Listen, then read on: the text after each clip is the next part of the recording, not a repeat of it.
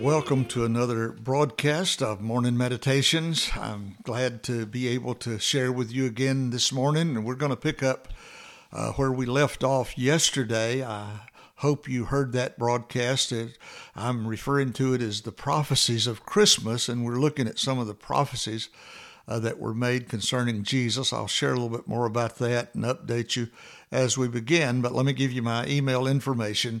It's lhart07 at AOL.com. That's L H A R T 07 at AOL.com. I just want you to be able to contact us and let us know that you're listening. Uh, tell us what you think, and and uh, we would love to hear from you. So if you'll keep that information at hand, we appreciate it, and we do appreciate so much anybody responding, letting us know that you're listening. So again, yesterday we were talking about the prophecies of Christmas, and I shared with you.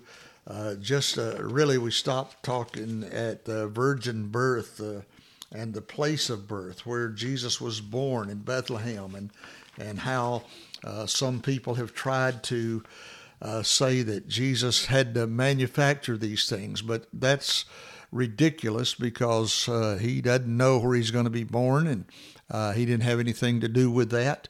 Uh, that was the work of Almighty God in His preparation. So, uh, as we look at this, what I wanted you to do is to see that with the prophecies about Jesus and His coming into the world as Messiah, Jesus always existed. He was He was in creation in Genesis one, and all through the Old Testament we see Jesus but to be Jesus born in Bethlehem was a time and place uh, that God ordained for him to come in the form and uh, appearance as a man. And so that's what we were looking at uh, in these prophecies that there are over 300 prophecies that Jesus has fulfilled according to the Word of God as the Messiah of Israel.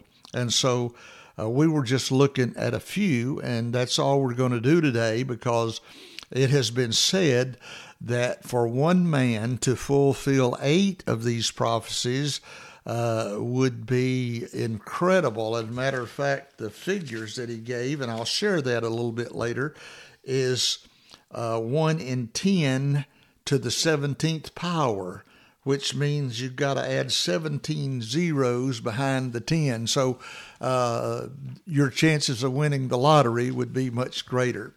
But I wanted to share just a couple more prophecies with you this morning and then, uh, then talk about the impossibility of one man doing that aside from him being God.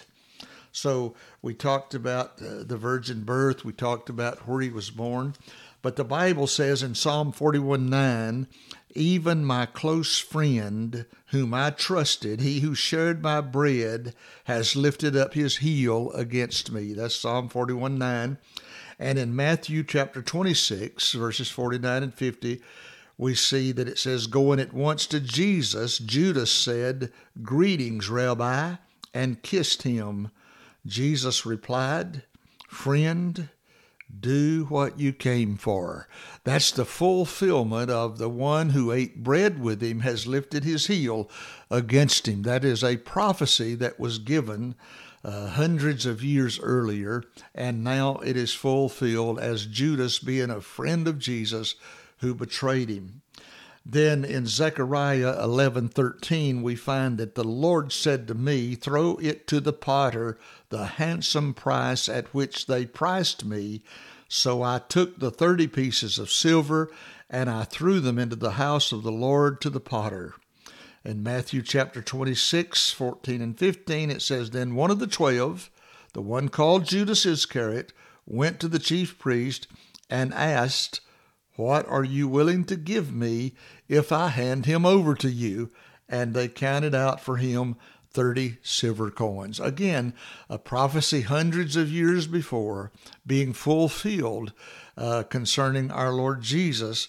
And we also know that uh, Judas not only returned those silver coins, but he threw them into the into the temple, and and so uh, all of these things come true. Let me give you uh, another couple. Isaiah fifty three twelve says, "I will give him a portion among the great; he will divide the spoils with the strong, because he poured out his life unto death and was numbered with the transgressors."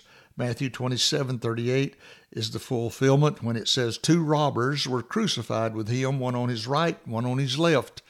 We see these prophecies being fulfilled.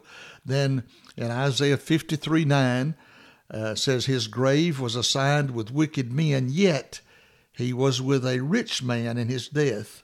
And we know in Matthew 27, beginning in verse 57, when it was evening, there came a rich man from Arimathea named Joseph who himself also had become a disciple of Jesus.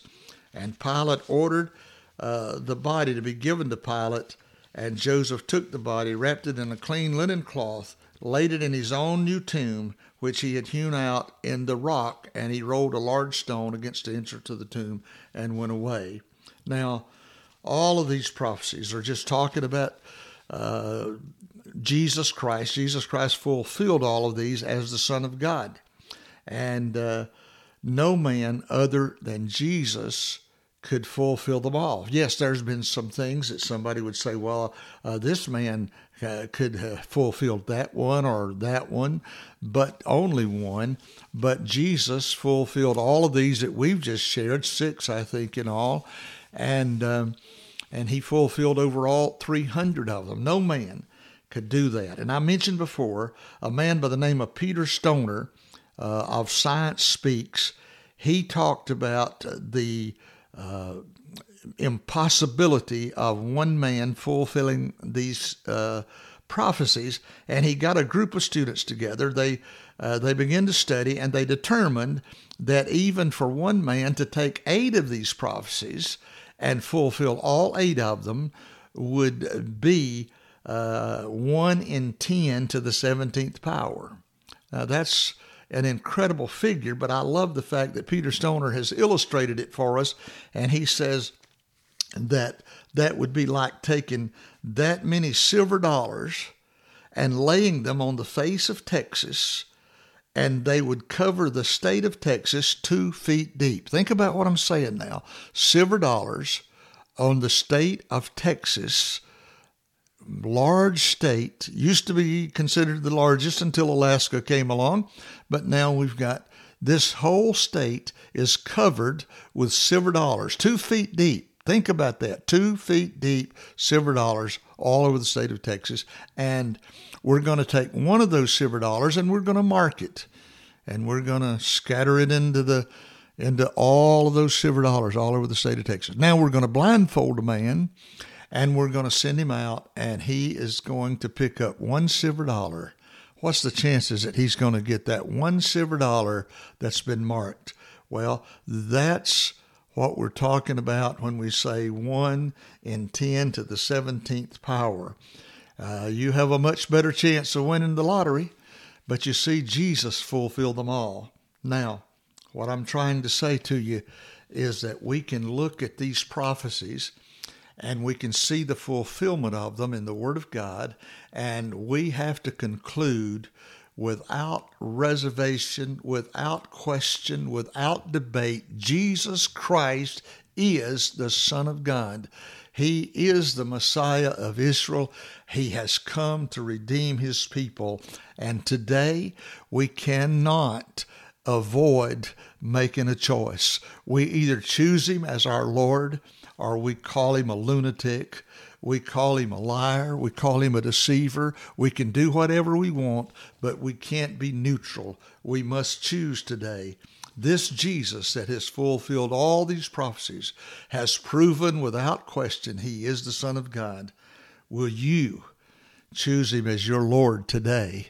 Will you let Jesus be Lord? I pray all that you today would look at these prophecies and you would think about it, and it would just cause joy to well up in your heart to know this Jesus who's promised and done all that he's said, he's also promised he's going to come back one day and he's going to get his disciples, he's going to get his followers and he's going to carry them to heaven to be with him. Oh, I'm excited about the promises of God, for they're all true. They never fail, and this one won't fail either.